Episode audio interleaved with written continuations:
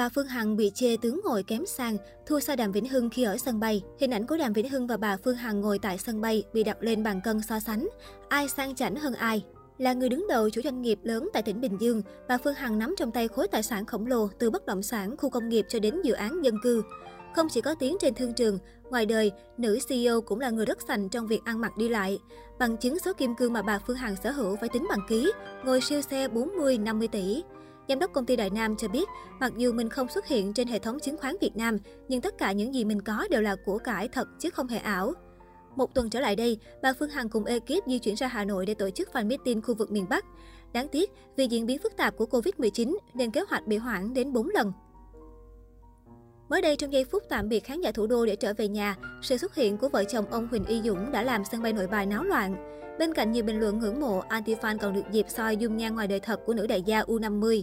Trái ngược với nhan sắc lung linh mỗi khi livestream, nhiều bình luận bóc mẽ bà Phương Hằng sử dụng công cụ chỉnh sửa quá đà để có vóc dáng thanh mảnh lục nà như vậy.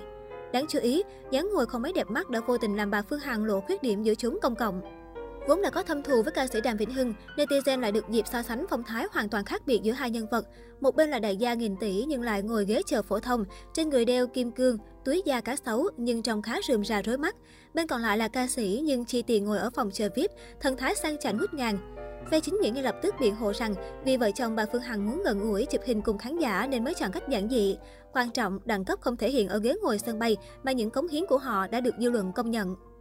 Trên một diễn đàn, tài khoản PDHS mỉa mai. Đàm Vĩnh Hưng đi sân bay, ngồi phòng chờ VIP và ghế thương gia. CEO tiền nổ đi sân bay ngồi ghế thường và không được ngồi phòng chờ VIP của thương gia.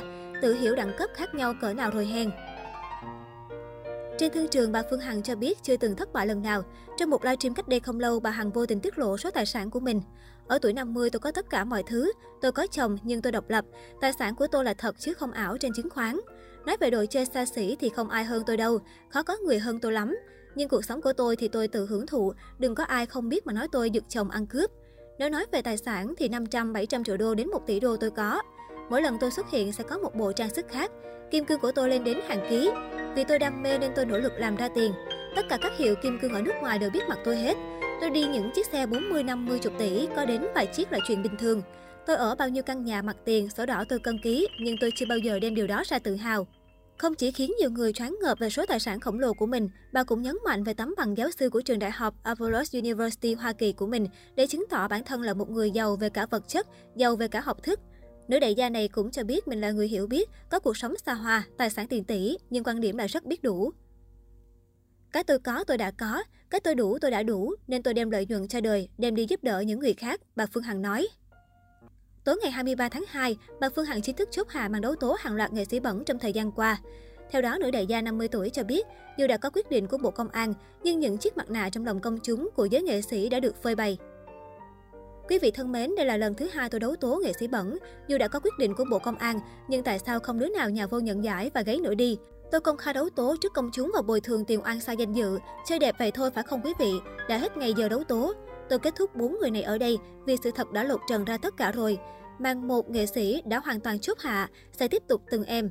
Để xem công ty trách nhiệm hữu hạn một mình tôi có làm được không, nhục hơn cả chữ nhục từ nay.